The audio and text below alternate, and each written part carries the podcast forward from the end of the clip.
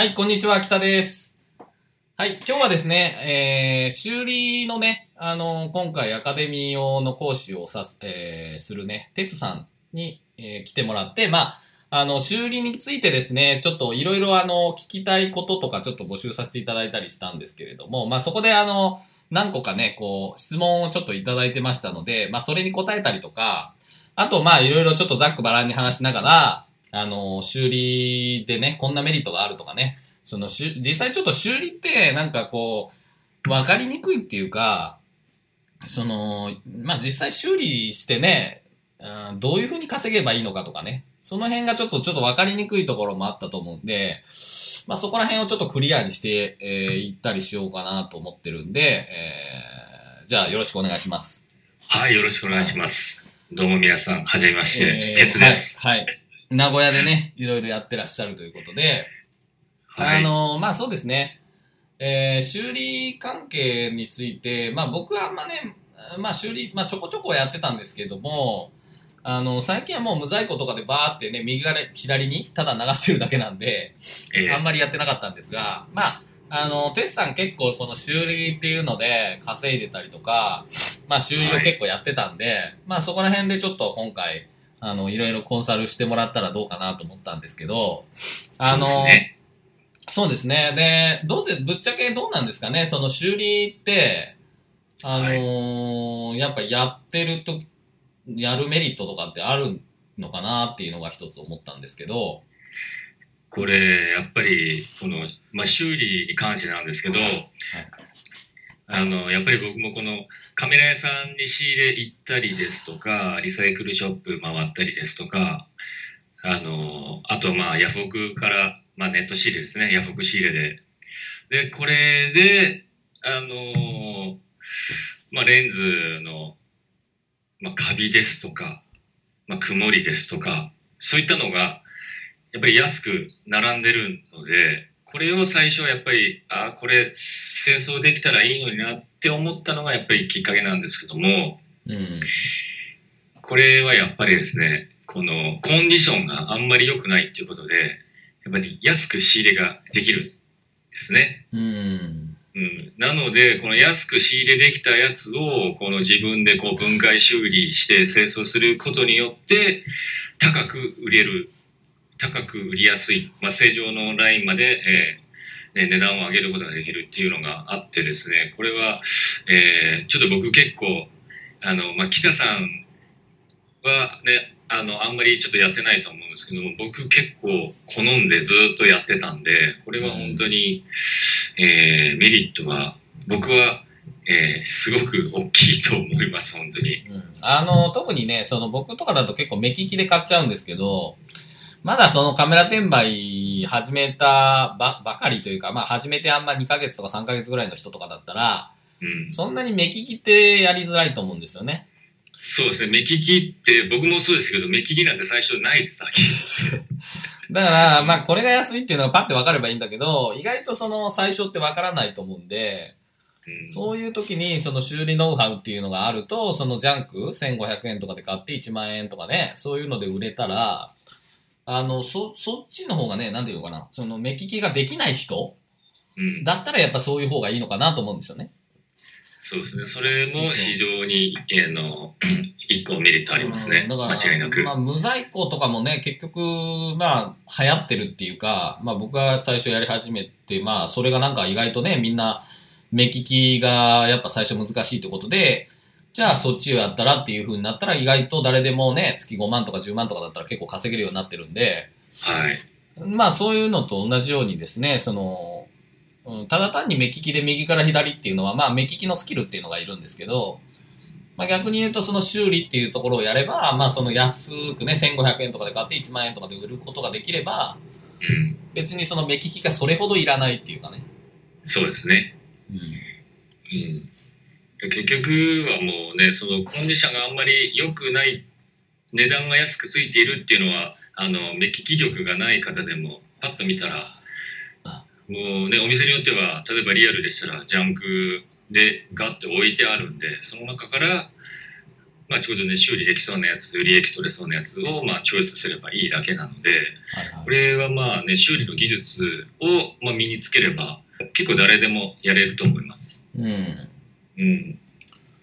なんかどうなんでしょうね。あの、ジャンクコーナー、カメラ屋さんのジャンクコーナーとかで仕入れてるんですか？それともヤフオクとかそういう場所？こういうかそうですね、カメラ屋さんとかでも、そのジャンクコーナーも仕入れしますし、例えばリサイクルショップとかでしても、そういったジャンクコーナーですね。うん。うん、もあれば、もちろんあの、通常の商品で、カメラ屋さんで並んでいる商品でも、ちょっと、本当に極小のこうカビがあって、値段が安くなってるやつとかもあるので、そういったのも仕入れしてますし、あとはもう、えーこれもカメラ電話やってる方だったら、もう非常に経験してる方多いと思うんですけども、あの、ヤフオク仕入れは、うん。この、で、商品の説明と実際届いた商品のコンディションが結構違うことって 多いんですね。これがやっぱりまだまだカメラ転売のこのカテゴリーって。うん。えーなので、あの、僕もこのヤフオク仕入れして、まあ、カビがちょっとありますよって説明文書いてあるのに届いてみたらがっつりあるっていうね。がっつり。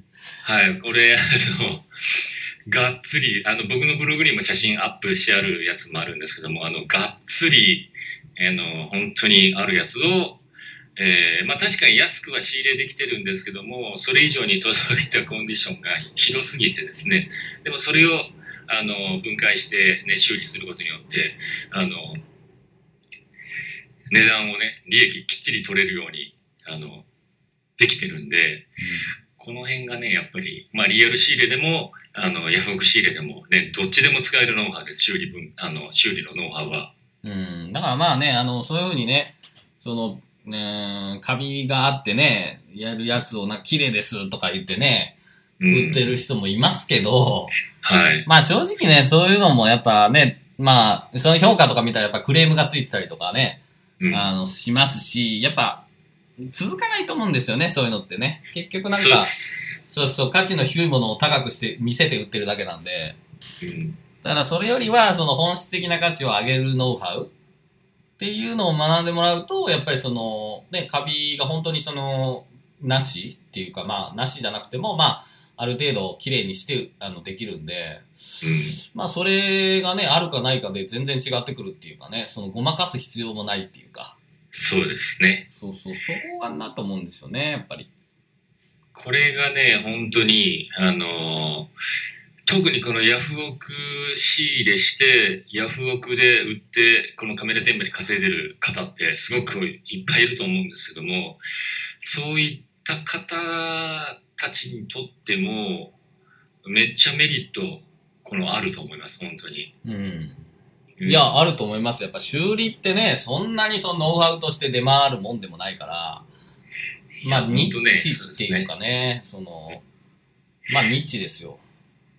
これあの本当あの北さんと何年前でしたっけね？カメラ屋さんから直接いろいろ教えていただいてああ、そうですね。うん。ねなんでまああれが本当僕もあののまあ、それがきっかけで、ね、修理分解するようになったんですけどももうこれのおかげで本当にどれだけ、えーね、結構美味しい思いをさせていただいてるかっていうのはもう本当ねカメラ屋さんにも本当、えーね、飲みに連れて、まあね、一回飲みに連れて、ね、行きましたけれども本当ねこのもう技術的なことになるんですけども本当これは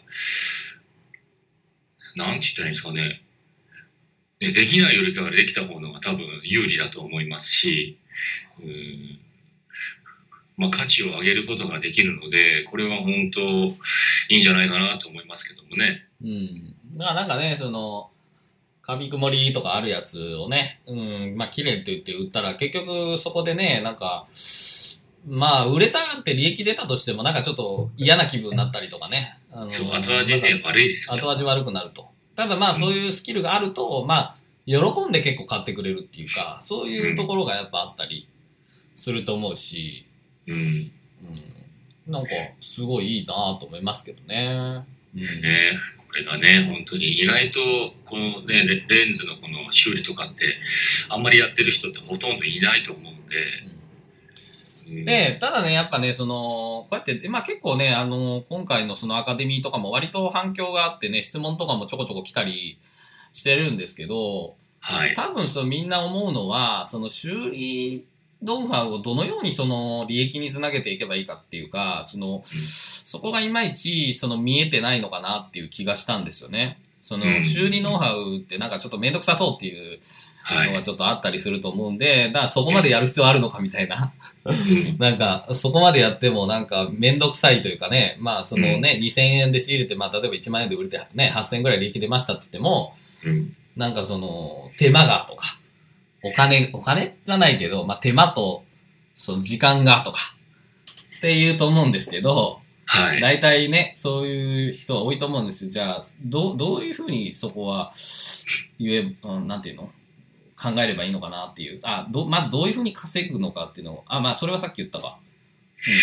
っていうかね、その、お金、お金っていうか、時間と手間？時間とか手間ですよね。うんこれはですね、もう、例えばレンズの前、まあ前玉ですね。この、の内側に、例えばこうカビが、ね、縁に1個あると。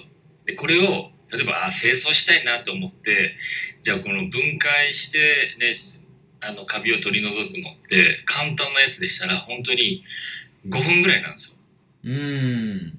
ええ5分ぐらいで本当できるのもありますし、あの、例えばね、一番外側のレンズ外して、そのね、もう一番奥のレンズをまあ外そうと思っても、まあそんな大した手間もかからないです。正直。ええなので、あの、結局その仕入れしたレンズのコンディションがどういった形で、どこまでまあ修理っていうかね、分解するかにもよるんですけども、うん。まあ、そこは僕の考え方としては、あの、同じで、例えばこんだけ、例えば分解して、えー修理するのに1時間かかりましたと。1時間ぐらいかかると。うん。でも利益がそれして、例えば本当にね、2000とか3000しかならないようであれば、これちょっとね、効率悪いと思います。うんだからね、あんまりやらないです、僕も。うん。もうそのまま利益取れるのであればね、ジャンクで流したりもしますし。はい。なので、例えば、でレンズ1枚外して、すぐ掃除して、えーね、5分、10分でできるもので、えーそれが例えばね、利益1万円ぐらいとかね、1万5千円とか取れるのであれば、もう全然やっちゃいます。うん。あ、なるほどね。じゃあ、やっぱりはいその商品を見て、レンズ、どんなレンズかっていうのと、はい。これ修理できそう、すぐ修理できそうかなって5分10分でできるぐらいだったら、まあ、あやるかなとか、その辺の判断っていうかね、そういうことですよね。そうです。うん。なんか、それは確かにそうですね。やっぱり、30分、1時間とかかけて、やっぱり利益2、3000円ぐらいだったらちょっと効率が悪いから、うんそこはなんかその自分なりに、あの、まあ、効率のいい場合だけ仕入れるとか、うん。そういう感じですかね。そうですね。うん。うんなので、ああ、まあいなるほど、なるほど。あのー例えばこの間、あの、カメラの北村で仕入れしたレンズで、まあ、ニコンのレンズなんですけど、うんはいはい。この、あの、まあ、まあ、ヘリコイド、うん。がえーマニュアルレンズなんですけども、ヘリコイド、まあ、ピントリングの重たさがスカスカのレンズが置いてあったんですね。はいジャンプコーナーに。はいはい。で、それが、えー結構安かったんです。うん。普通の、うん、1万ぐらいで買ったんですけども、うん。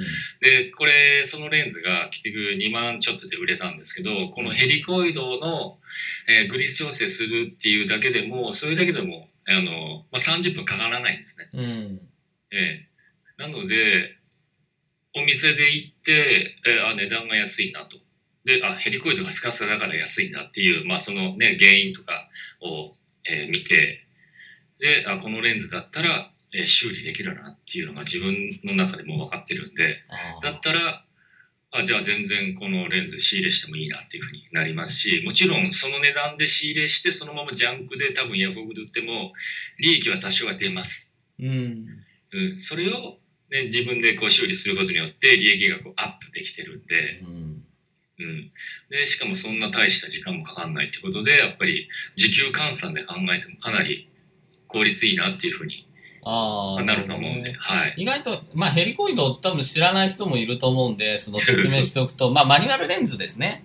の、そうですね。なんていうの、ピントリングピントリングが、こう、硬いやつとか、あの、柔らかすぎるやつとかあるんですよ。スカスカって言うんですけど、そのヘリコイドが。はい。それでなんか油みたいなのがね、こう、ちょっとなくなってるというか、逆に硬くなってるやつもあって、はい。で、それだけでもあのカメラ屋さんだとジャンク扱いにしてるところもあるわけですよね。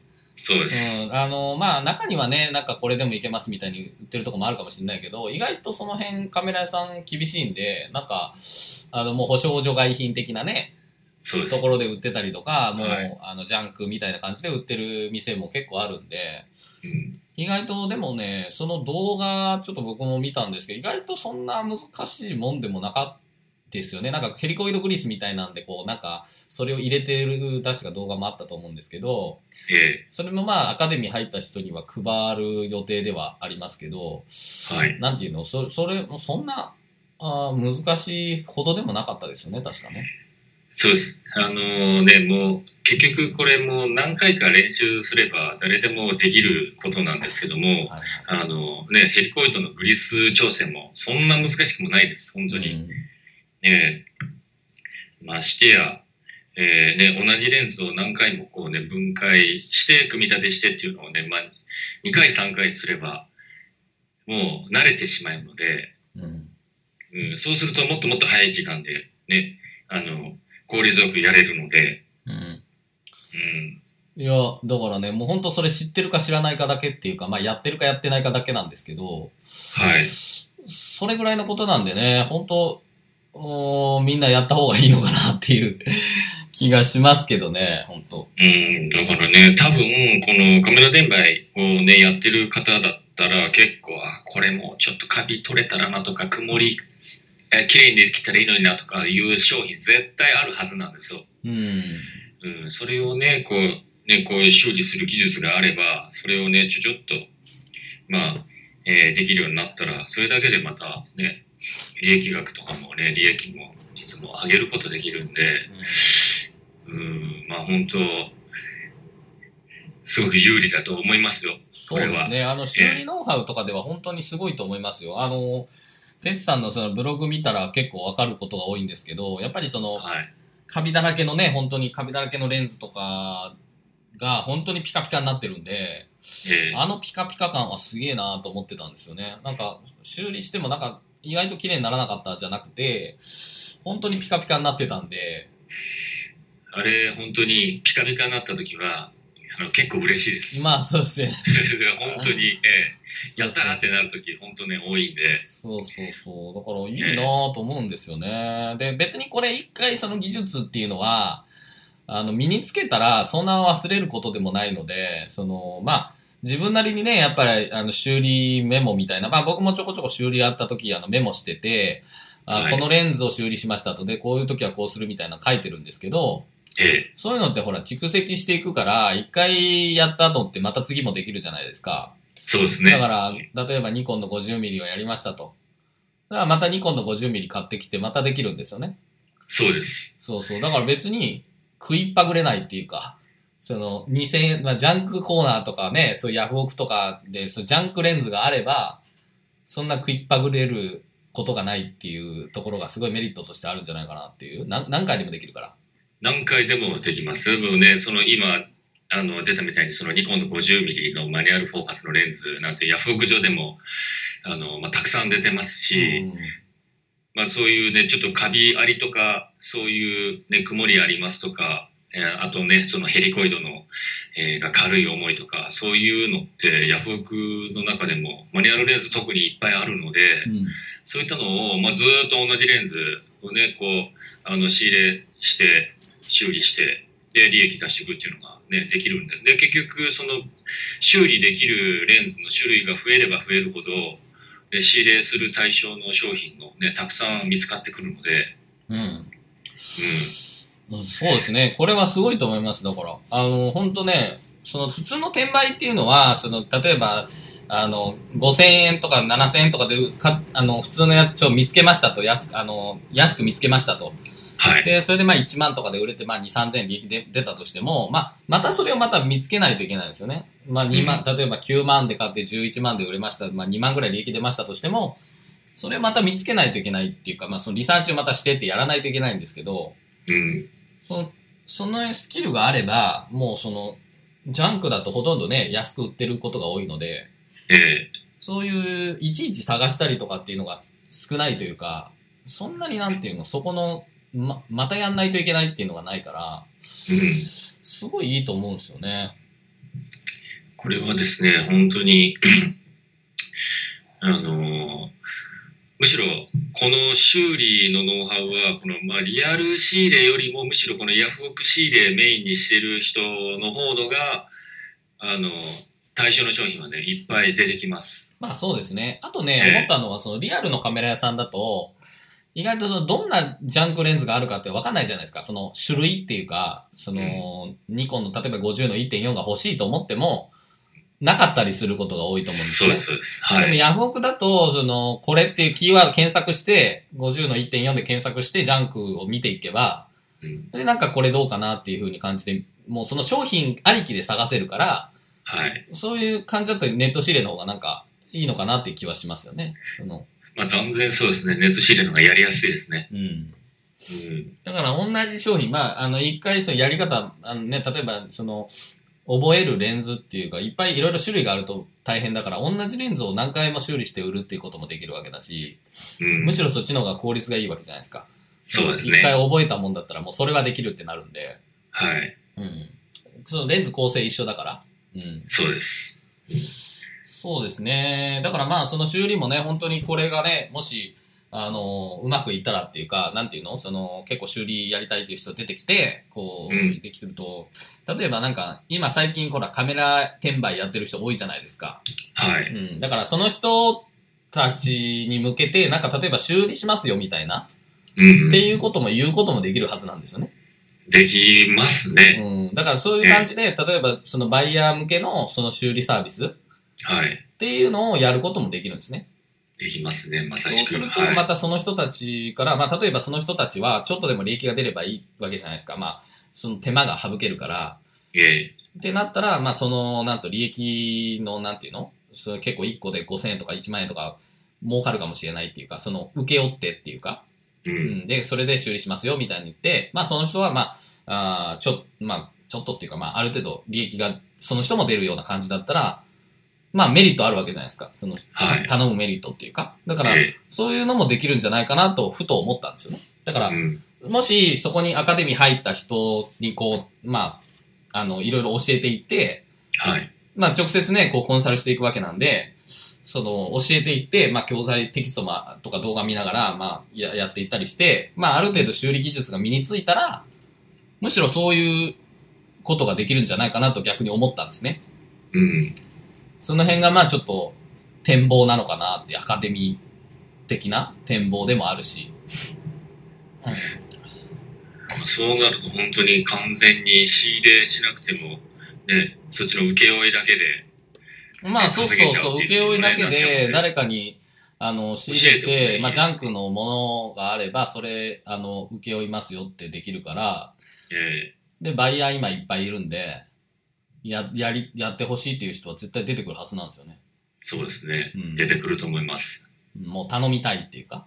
えうん。多分みんなめんどくさいことや りたがらないと思うんで。え 確かにめんどくさいことは自分やりたくないみたいな人のそうそう、まあそういう人が多いんで、だから逆にそういうこともできるよって、まあ、かん全員が全員別にそれやれっていうわけじゃないですけど、まあ、そういうやり方もあるよっていうことですね。ことですね。うんはい。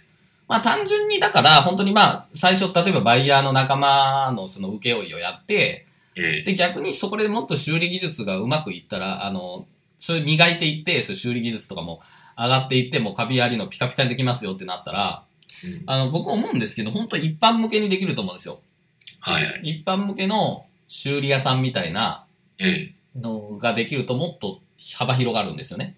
えうん。だから本当に、そのバイヤーとかじゃ、その怪しい世界じゃなくて、もう普通のなんか靴屋さんみたいな感じの、はい。あれになっちゃうんで、ええそれはすごい、あの、ななんていうの、その、まあ、社会貢献じゃないですけど、なんていうの？普通の仕事みたいになっていく。なってくるうん、可能性だから、なんか。ネットビジネスっていうのはなんかちょっとこう、怪しいみたいなイメージが多分あると思うんですけど、えそうでもなく、そのもう本当にもう仕事みたいな、仕事っていうかな、なんていうの、本当に、うん、まあ親に言えるというか、なんか言いやすいというか、なんか修理屋さんやってるんですよみたいなはい。感じで言える人になれるみたいな、うん。うん、っていうのがあるんじゃないかなと思うんですよね。えうん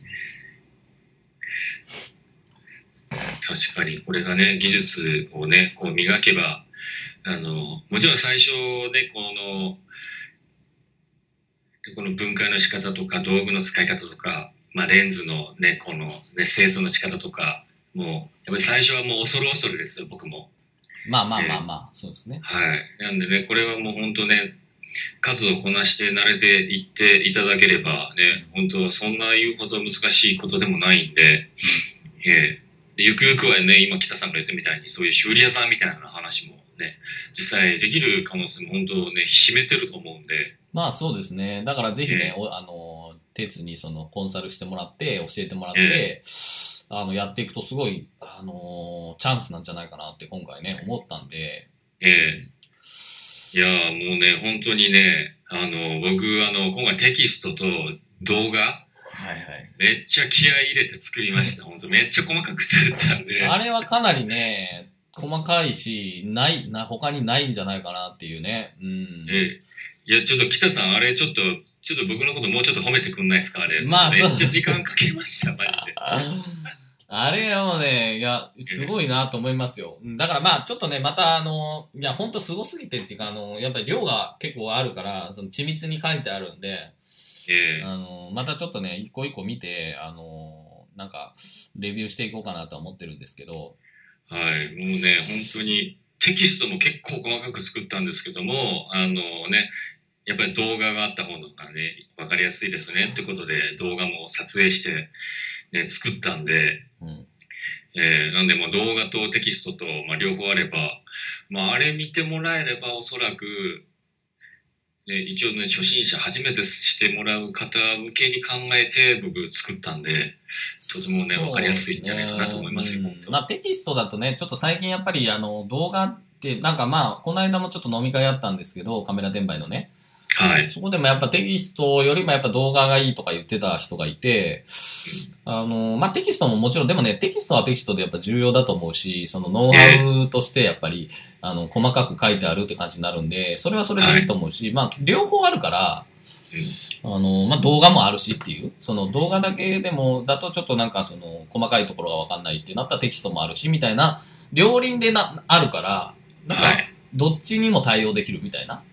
そうですねそうえそう。だからね、その辺またちょっとね、詳しくね、あの、やっていこうとは思ってますね。うん。ーはいで、えー、まあそうですね。だから、ちょっとね、うーん、質問とかに答えていきましょうかね。あの、何個かちょっと質問いただいてましたんで、はいはい。で、まあそうですね。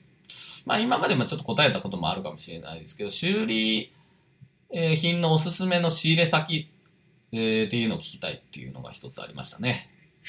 お寿司入れ先のおすすめですねこれはもう本当に一番わんさか転がってるのはやっぱりヤフオクうん。です。ね、いや、僕ね。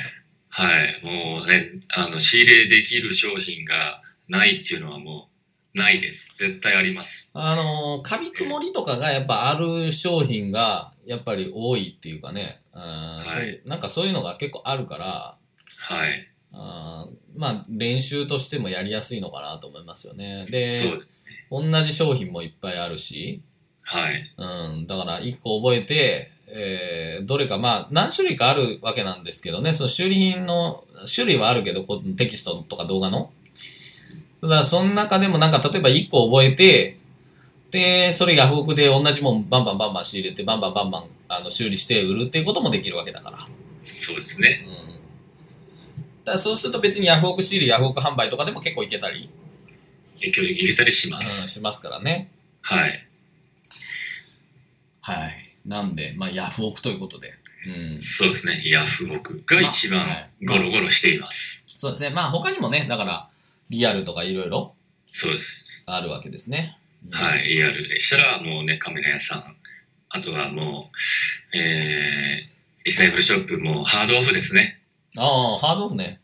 はい。ハードオフとかはね、結構全国いろいろ店舗あるんで、そこから、その中でも、あの、で、ジャンクコーナーっていうのがハードオフの中にもありますので、その中にもね、レンズとかが、ね、カビがあったり、曇りあったりとか、そういったのもね、全然仕入れ対象になってくるんで、リアルだと、えーそういうところも見てもらうと、意外とあります。うん、なるほどね。うんはい。はい。では次の質問として、えーはいどのようなものを、まあ、修理対象とするべきなのかと。これはですね、仕入れ対象っていうよりかは、あそうですね、修やり、やりやすいやつっていうことなんです修理。対象ですね。どのようなものを修理対象とするべきかってことで。どのようなものを修理対象とするべきか。はい。えーまあ、基本的に僕が、あの、念頭に置いてるのが、まあ、カビありとか、曇りありとか、あとは、えーまあ、ヘリコイドのグリス調整ですとか、うんこの辺、この3つですね。マニュアメインはやっぱりマニュアルフォーカスのレンズの方のが、あの、修理分解しやすいので、はいはい。えーまあ、カビ、曇り、まあ、ヘリコイド。これですね。あの、オートフォーカスレンズとかでも、その、自動、はいね、あの、ピント、なんていうの、あの、オートフォーカスレンズでも、その単焦点レンズだったらいけるんですか？それとも、単そうですね。単焦点レンズでオートフォーカスのやつでも、あの、開けれるやつはあります。ん。はい。なんかそれすごいなと思ったんですよね。今までなんかマニュアルだけしか無理ってイメージがあったんだけど、はい。意外とそのオートフォーカスのレンズも何個かあったんで、はい。それもなんかできるんだと思って、そうですね。意外と人気の、あの、レンズとかもキャノンのね、はい人気のまあある。それはちょっと最後の鳥に残しとこうかなと思ってね、今隠し持ってる段階なんですけど、そ れは書いてないんですよね、ね。単焦点とか、オートフォーカス用のレンズでも、ね、単焦点とかでしたらね、あの、できるやつもありますので、はいはいはい。はい。うん、まあそれでまあそうですね。そうですね。まあ、最初は、そうですね、マニュアルフォーカスの単焦点レンズっていうのからやっていただくといいかなと思います。ああ、なるほどなるほど。うんはい。オートフォーカスの単焦点レンズでもね、もなんていうの、もっといろいろ種類はあるじゃないですか。はい。ああいうのって例えばできるのかな？例えば、まあ、キャノンで言えばね、EF50 の1.4がありましたと。はい。じゃあ EF85 の1.8とかはどうなのかとかね。はい。そういうのもあるけど、その辺はどうなんですか？なんか、構造とかが、だいたい似てるもんなんですかね？構造というか、基本的にこの、まずこの開けれるかどうかっていうところからなってくるんで、そこですね。まず、その、開けるためのこの、まあ、カニ目っていうか穴を、ね、道具を引っ掛ける穴があるんですけど、あえーこれがまず、ね、見えているのかとかね、そういうところから、こう入ります。あ、なるほど、なるほど。だまあ、そのレンズによっても、その、こね、ちょっとずつ、その、接着剤でほんとくっつけてある。レンズもあると、からね。そういうのはやっぱ難しい。そうですね。そそうういうのだと、ちょっと、えー、あんまりやらないですね。難しいというか、そのパーツのね、あれが傷ついたりやっぱりしちゃうので、なるほど、なるほど。はい。うん。だから、そうですね。だからもう本当な、まあ何でもとは言わないですけど、まあ結構幅広くね、はい。できそうな話が多いですね。うん。そうですねややっぱちょっと難しい。やっぱズームレンズとかはやっぱちょっと難しいっていう、あの、感じですかね。そうですね。ズームレンズはちょっとやっぱね、難しいのが多いですね。開けるやつもあるんですけども、うん。えーまあなるべくであれば、僕の場合は、まあ、単焦点結構メインでやっていますね。ああ、なるほどね。はい。うんじゃあ次の質問なんですけれども、あの、はい修理品の状態にもよりますが、大体の修理時間。まあこれちょっとさっきも言ったかもしれないですけど、時間的には？時間的にはですね、これも結局その、えーレンズの状態によって変わってくるんですけども、レンズの状態と、その清掃とかする場所によるんですけども、簡単なやつでしたらもうほんと5分もかからないです。うん。ああ、なるほど。はい。であとは、あのーね、分解する度合いですよね。うん。どこまで分解するかで、やっぱり、ね、1時間ぐらいかかるやつもありますし、うん。えー基本的に僕今までやってて、そうですね、長くても長い、基本的に長いっていうのは初めて分解するようなレンズは、やっぱ長くなってしまうんですけども、まあまあまあ。でも、うん、1時間以内ばっかですね。なるほどね。はい。なんで、基本的には大体もう、10分15分とか、まあ、ブログでも書いてますけど、意外と実は、ささっとできるやつが結構多いですね。うん。まあまあ、やってるとやっぱどんどんどんどんその同じものをやる時間っていうのは短縮されていくはずなんで、はい。まあ熟練していけばもっと早くなるっていうかね、その最初はちょっと遅いかもしれないけど、ええ、30分くらいかかるかもしれないけど、それが5分10分できたりするようになってくるっていう。そうです。なってきます。ね確実に、あの、何回も同じレンズやってると早くなります。そうですね。だから結構その、みんな思ってるのはやっぱね、時間とかがちょっとかかったり、手間がめんどくさいっていうのがあると思うんですけど、意外とその5分10分でできるものもあったり、はい。その慣れてきたら早くなるんで、まあ、5分10分でできたらね、やった方がいいよってなりますよね。いや、もうね、やるべきだと思います、本当に。そうですね。えうん。え5分、10分で終わるやつをね、これを、やるかやらないかだけでね、値段が、あれ、利益額がかなり変わっちゃうのもあるので、だった。らやらないよりやった方が、ね、絶対いいのにな、と思いますよ。そうですね。はい。い。うん。そうですね。ね、あれですよ。だって僕、ブログには書いてないですけど、本当に3分ぐらいで終わっちゃうやつとかも全然あります。書いてないだけで。うん。ええあんまりでそんな早く終わっちゃうと、なんか嘘っぽいかなと思って書いてないんですけど。なるほど、なるほはい。実は意外とね、そういうのって結構あります。ど。はいはいはい。はい。なるほど。じゃあ次ですね。えーはいコンサル期間で初めて、初めから学ぶとしてある程度のレベルになるために、えー最低確保すべき時間？はい。確保すべき時間。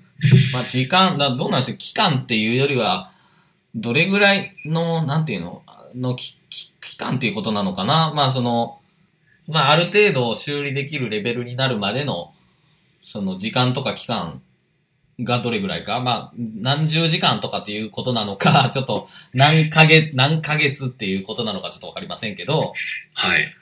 まあ大体どれぐらいでそのスキルを身につけられるかっていうことなんじゃないですかね。っていうことなんですかね。もし、そうですね。例えば一つのレンズを、ええまあ一応その、ね、コンサルっていうか教えるときは、もう結構バラバラの状態までして組み立てるっていうのまでちょっと覚えていただこうと思ってるんですけども、なので、ね、例えば、ね、一つのレンズであれば、まあ、時間っていうよりもむしろ回数ですね。うん。うん。ええなので、正直、そんなね、何時間、何十時間とかでかかるかっていうと、そんなことないですね。うん。まあまあ、あの、やり方によって、その、いろんなレンズをバーってやっちゃうと、ちょっと、その、てんやわんやするというか、ええだから、基本のね、例えばニコン 50mm みたいな、分かりやすいやつからやっていって、はい。同じものを何回もやっていった方がいいですよね。だから、そ、そうですね。うんそっちの方のが、あの、覚えやすいですね。まあそうですね。だからちょっとね、はいその、まあ今回もその3ヶ月間っていうのを一応考えてるんで、はい。まあその3ヶ月間の中で、まあ1ヶ月目はこれ、2ヶ月目はこれ、3ヶ月目はこれみたいな感じでちょっと考えてたんですね。はい。いきなりこうガーってやっても、ちょっと分かりにくいっていうかね、その、混乱しちゃうかなってのもあったんで、ええまあとりあえずこれやってくださいみたいな感じでやろうかなとは思ってるんですけど、はい。そうそう、だから別に、まあだから一応3ヶ月っていう期間はあるんだけど、まあ一応この3ヶ月の間に、まあ身につけてもらいたいなっていうね、一応のこれはあるんですけど、はい。まあでもやらなかったらちょっと意味がないから、やっぱり実践してほしいなっていうのはありますよね。まあ実践すれば、まあどうなんでしょうね。何十時間ってもうそんなかかんないのかなとは思うんですけどね。かからないですね、もう。かからないと思います。実際僕も初めて、この分解、ね、修理するやつを、必ず、必ずっていうとちょっとね、あれなんですけども、まあ記録取りながら、写真撮りながら、こうやってるんですけど、うん。いつもね、だいたい2回、3回で、分解して組み立ててし、組み立てして、で、もう一回分解して組み立てしてっていうのを繰り返すんですね。はいはい。えーまあ、繰り返しながら、まあ、覚えていくっていう感じなんで、これ本当に、うん、一つのレンズね、初めてやるやつとかでも、そ、そこまで、そうですね、本当慣れっていう、ね、場数だけなので、はいはい。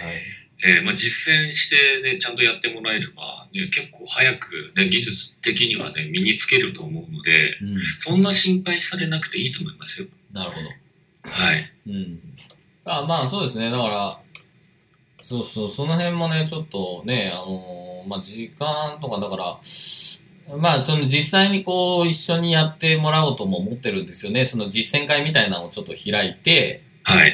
そこで一緒にやるっていうこともやろうと思ってるから、まあ、はいそこでね、いろいろ学んでもらって、やれば、まあ、そこまで、うーん、そんな、ね、にはかかんないのかなと思いますけどね。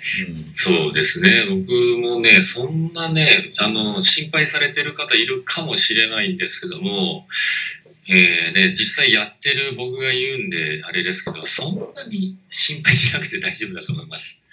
多分、あの、やるかやらないかってとこはでかいと思うんでね、修理ってなんか最初、とっかかりがすごいめんどくさいんですよね、多分。そうですね。めんどくさいのと多分不安なところがね、あると、これ分解しちゃっていいのかなみたいなね。だから、そこ、ね、やりさえ、一回なんかね、多分ね、やりさえすればね、できちゃったりするもんなんで、えそのスタートアップをちょっと実践会とかで解決していただければなと思ってるんですよね。ーそうですね。うんえー実践会の時にはね、もう手取り、ね、足取り、ね、コツとかポイントとかもね、実際にね、きちっと、まあ、一緒にやっていただきながら、えーちょっとね、はい。教えていこうと思ってますので、うん、あの、実践会ってね、なんかその、まあ僕ちょっと言ったかもしれない。まあ、あの、いろんなところに住んでる人がいると思うんですけど、はい、まあ、まあ、てつさん名古屋じゃないですか。はい、どうなんですか？なんか東京とか大阪とかそういう場所でも、あの、できそうですかねなんかその、例えばそのコンサル、まあ入りたいっていう人が東京の人だったり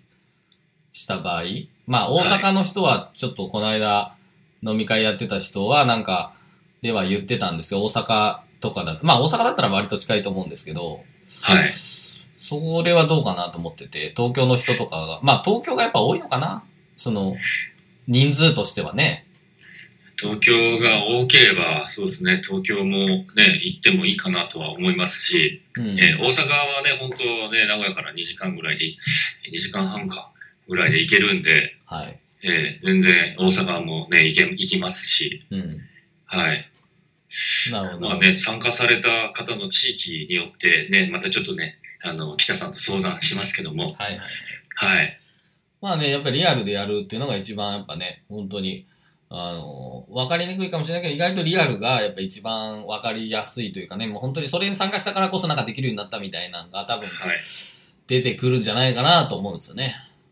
はい正直ね、リアルで実際ね、会って、まあ見て聞いて触ってっていうのが、まあ一番わかりやすいのは間違いないと思います、これは。そうですね。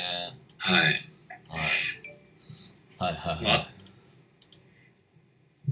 まあ、動画とね、テキスト見てやってもらって、実践会の時になんかいろいろ確認とか、ね、そういった、で例えば他のね、なんか質問とか疑問が出た時にね、その時に聞いてもらっても、ね、いいと思いますし、い。そうですね。あとだから修理コミュニティみたいなはい。のをちょっと作ろうと思ってて、あの、まあ、LINE のグループでもいいし、まあ、なんかちょっとチャットワークみたいなのにするか、まあ、Facebook にするかちょっとまだ未定ですけど、えまあ、なんか作ろうと思ってて、で、そこでなんかこういろいろ書き込んでもらったりとか、まあ、わかんないことを聞いてもらったりとか、えうん、するとなんか解決できていいのかなと思ったんで、うん、そうですね。そういうのいいですね。なんか地方の人とかでも、まあ、はい。一回はちょっと実践会来てほしいなと思うんですけど、ええまあ、それ以外に、まあ、そんなに時間も多分ないと思うんで、はい。まあ、オンラインで、その、なんか、コンサルできるようなはい。感じにしようかなと思ってますね。ええそれはね、ぜひいいことだと思います。はい。はい。じゃあ次ですね。もう一方ちょっと質問来てまして、はい。えー、モニターさんのなんか実績とかありませんでしょうか？月に平均で何個ぐらい修理していくらぐらい利益を上げてらっしゃるのかレンズによると思いますが、曇りやカビ取りを処理するのに大体1個どれくらいの時間かかるのかなど教えていただけると嬉しいですと。はいいうことなんですけど、まあちょっとさっきのあれと被る質問もありますけど、はい。まあちょっとあれですよね、モニターさんとかはちょっとまだやってないですよね。なんか自分自身がやね。ってる。自分、僕だけがやってる。自分がモニターみたいな感じなんですけど、あ、はい。どうですか？なんかその修理って大体何個販売して何個、どれぐらい利益っていうのは、その修理したものでっていうことだと思うんですけど、はい。それってどうですかね？なんか、うーん、何個ぐらい修理してます？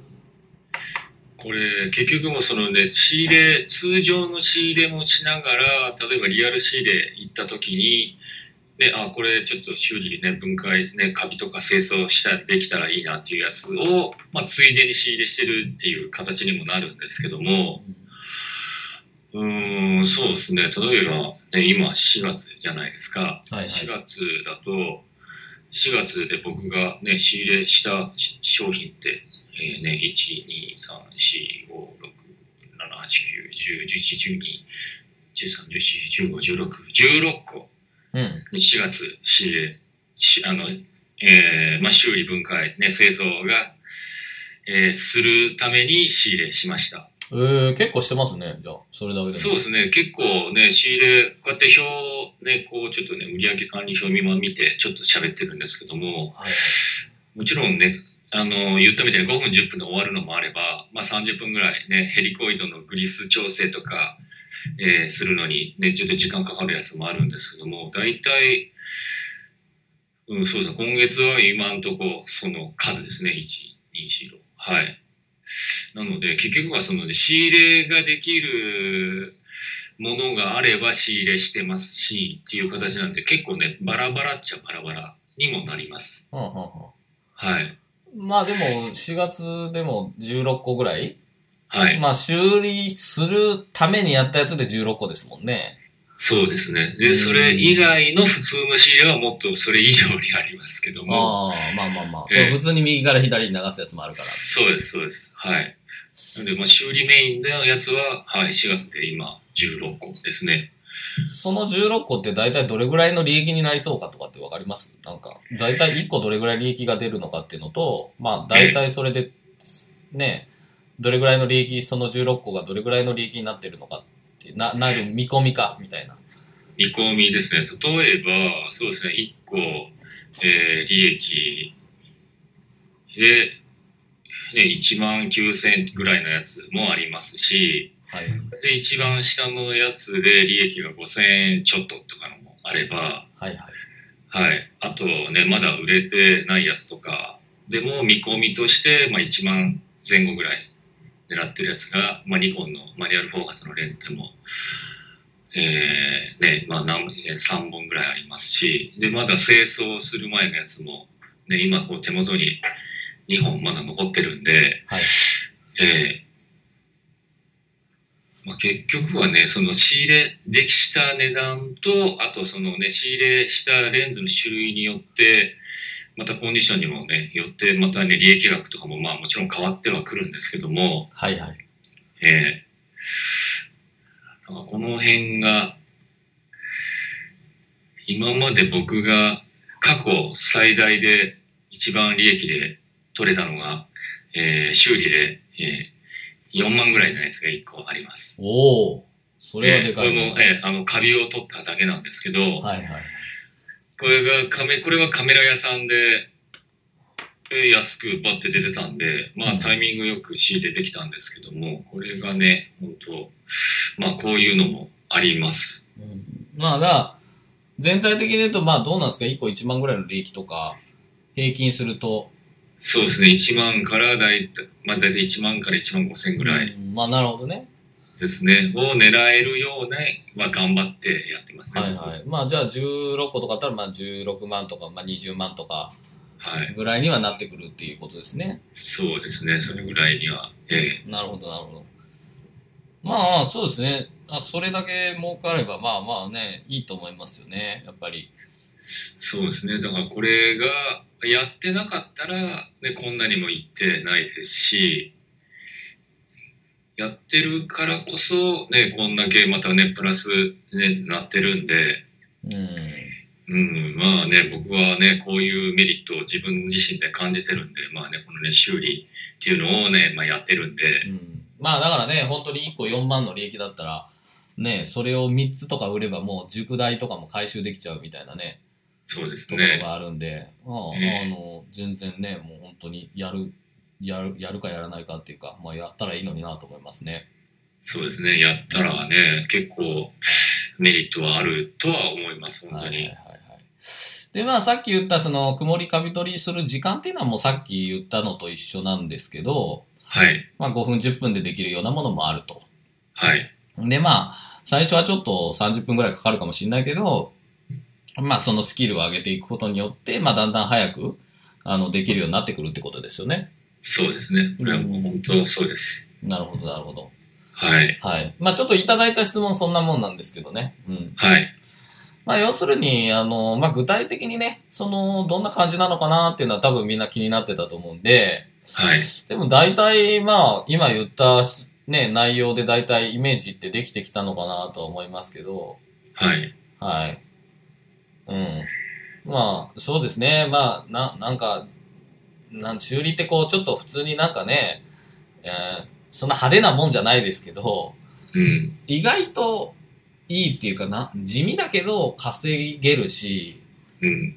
うん、面白いというかね、うん、じゃないかなと思いますけどね、本当に。そうですね。そういうメリットはね、あるとは思います。本当に修理。結構ね、地味なイメージは確かにありますね。はいこんなことやってるやつなんて多分そんなにいないと思うんで。いや、でもね、結構ね、あの、まあ、カメラ転売やってると、例えばそのカメラ屋さんはい。まあ昔あったのは、その、まあジャンクばっかり売ってるようなカメラ屋さんがあるんです、ああるんですね、大阪にね。はい。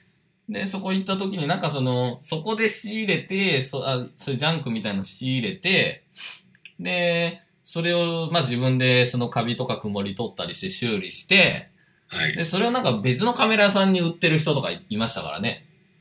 その。そうそう、修理、本当にそこの大阪でしの、そのジャンクばっかり売ってるね、カメラ屋さんがあるんですよ。で、はい。そこで、あの、本当にジャンク買って、まあ修理技術を持ってる人だったので、え本当にふ、あの、普通の、もっと高く売れるカメラ屋さんで、その、まあ委託販売とか、そういうのがあるじゃないですか。えはい。で、売ってるみたいな人いましたね。いや、素晴らしいですね、それね。はい。だからそういうふうにすれば別にネット使わなくても、あの、お金が入ってくるみたいな。ええはい。っていう人もいたんで、うん。まさしく本当にそれも技術、自分の腕一つで稼いでるみたいな感じですね。そうそう。だから、うん、いいなと思いますしね。そういうやり方もできるし、うん。要はもう価値があるんで、ええその、なんか、その、ごまかしてとかでもないし、はい。もう、で、本質的な価値だから、ずっと続くと思うんですよ。その、ええ回っていくんですよ。その、ごまかしは一時的なものでしかないんですけど、うん。本質的に価値があると、どんどんどんどん回っていくから、はい。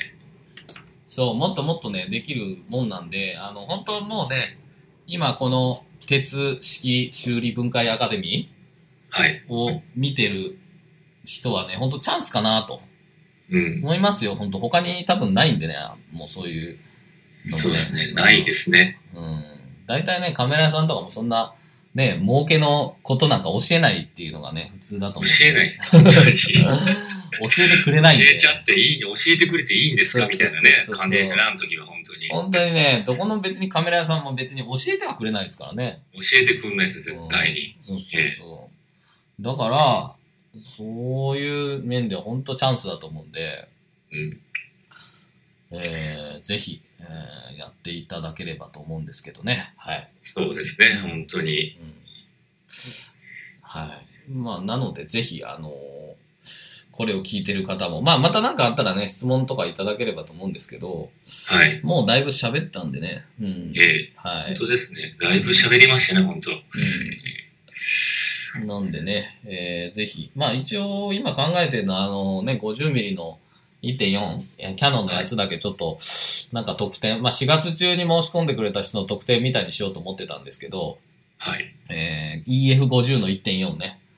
あれは結構有名レンズでね、あれはでかいなと思ったんで、えうん。あれってテキストだけでしたっけ？今んとこ。あの、えあれ、そうですね。テキストだけ先に作ったんで、ああ、動画はまだないんだ。動画は、はい、動画まだね、作ってないですね。まあまあ、でも特典だからね。ええ今、あえてあれ書かなかったんで、あの、最後の鳥に残しとこうと思ったんで、なるほど。うん、あれが一番なんかいいかなと思ったんで、うんそうそうそう。はい。なんでね、もうね、本当にや安いです、これは。もう本当に。12万8000円？まあ5月までは、まあ4月までにその、入ってくれた人にはその最後の鳥のあれを入れて、で、5月中は12万8000円とかにして、とかにしてるんで、まあ本当は14万8000円にしようと思ってたんで、だから、まあまあ、あのーいや、まあね、本当今後だから、まあね、その3ヶ月だけだと、3ヶ月だけでもね、あのちゃんとやればね、元取れちゃったりしますし、はい。あとまあ、今後ずっとやっぱ続いていきますんでね、うん。その3ヶ月だけじゃなく、1回身につけちゃえば、あと3年とかね、5年とか続いていくと思うんで、はい。まあそれを考えると、本当に安いんじゃないかなと思うんですよね。うん、そうですね。えー長く使えます、この、ね、スキルが間違いなく。うんだから、ぜひ、あの、この機会にもコンサルもしてもらって、そう、教材だとね、やっぱどうしてもなんかこの、教材だけ見て、あと自分でやってってなるんで、うんそれよりはやっぱりコンサルとか実践会とかに参加してもらって、なんか、直接、こう聞きながらやった方が分かりやすいんじゃないかなと思ったんですよね。はい。うん。はい。なので、ぜひ、あの、コンサルとか、実践会に来てもらって、その、あの、やっていただければなと思っております。はい。はい。うん。っていうわけで、また、はい。えー、まあ、そうですね。音声は、まあ、この辺りにしましょうか。そうですね。ははいい。結構喋ったんで。はい。えー、じゃあまた、えー何かありましたら、ご連絡いただければと思います。どうもありがとうございました。はい。皆さんありがとうございました。